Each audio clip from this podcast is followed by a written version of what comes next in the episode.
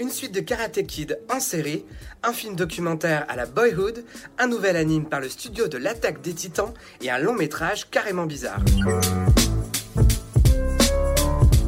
De mon côté, je vous recommande Cobra Kai, la série dérivée des films Karate Kid, et non c'est pas une blague, c'est disponible sur Netflix. Alors vous vous souvenez de Karate Kid, l'histoire de Daniel qui rencontre Monsieur Miyagi, un vieux jardinier qui lui apprend le karaté, et en finale d'un championnat, il arrive à gagner contre Johnny, membre du terrible dojo Cobra Kai. Et aujourd'hui, 30 ans après, arrive la série Cobra Kai justement, dans laquelle on retrouve Daniel et Johnny, joués par les mêmes acteurs. Daniel est concessionnaire, il a une vie de famille idyllique, tandis que Johnny est au fond du trou. Lorsque les deux hommes se recroisent, Johnny, qui a gardé rancœur à Daniel de l'avoir battu lors du championnat du premier film, décide de relancer le dojo Cobra dont il faisait partie à l'époque. La série se focalise évidemment sur ces cinquantenaires qui règlent leurs problèmes à coups de karaté, mais aussi sur leur vie familiale et les difficultés auxquelles ils sont désormais confrontés. En plus, les séquences d'aujourd'hui sont mises en parallèle avec des moments du premier film, ce qui apporte une bonne dose de nostalgie ainsi que de l'épaisseur aux deux héros. Tous ces éléments réunis font que ça vaut vraiment le coup, c'est addictif, ça s'appelle Cobra et il y a deux saisons déjà disponibles sur Netflix.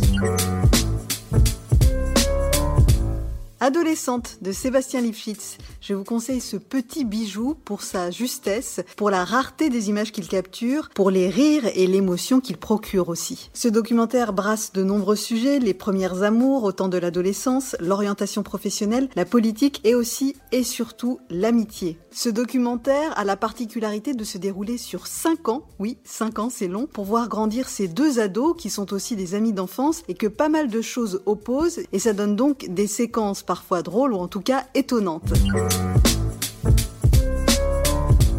Salut à tous, alors moi je vais vous parler de Great Pretender. Alors Great Pretender, c'est quoi? C'est un animé japonais qui est notamment produit par le studio de l'attaque des titans. Great Pretender, ça parle de quoi? C'est l'histoire d'un jeune japonais escroc qui va s'allier à un autre escroc français pour mettre en place des arnaques. Alors Great Pretender, c'est une sorte de mix entre Cowboy Bebop, cet animé culte, et Ocean's Eleven, le film de braquage avec Brad Pitt et George Clooney. C'est vraiment réjouissant, l'animation est magnifique, les couleurs sont exceptionnelles. C'est un animé qui se qui s'éloigne de justement de ses influences pour proposer une réinvention de la comédie policière. Ça mixe de nombreuses références cinématographiques. La série possède aussi un style unique, à la fois simple, précis, ça fourmille de détails, c'est un vrai régal pour les mirettes. Crayonné des dessins est fabuleux et l'utilisation des couleurs notamment crée une atmosphère unique. Donc c'est vraiment un animé que je vous conseille même si vous n'êtes pas fan de l'animation japonaise. Jetez vraiment un coup d'œil sur cette série, c'est 10 épisodes, ça se passe sur Netflix et vraiment c'est génial.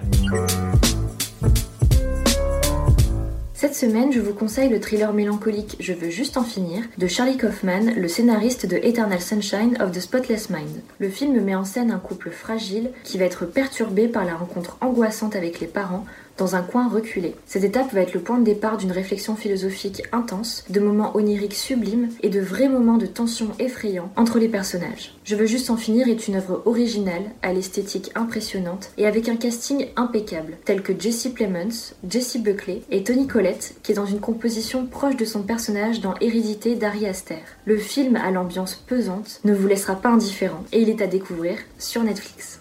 Merci à tous pour votre fidélité. On se retrouve la semaine prochaine avec de nouveaux conseils à découvrir en salle ou en streaming. D'ici là, bon visionnage. Salut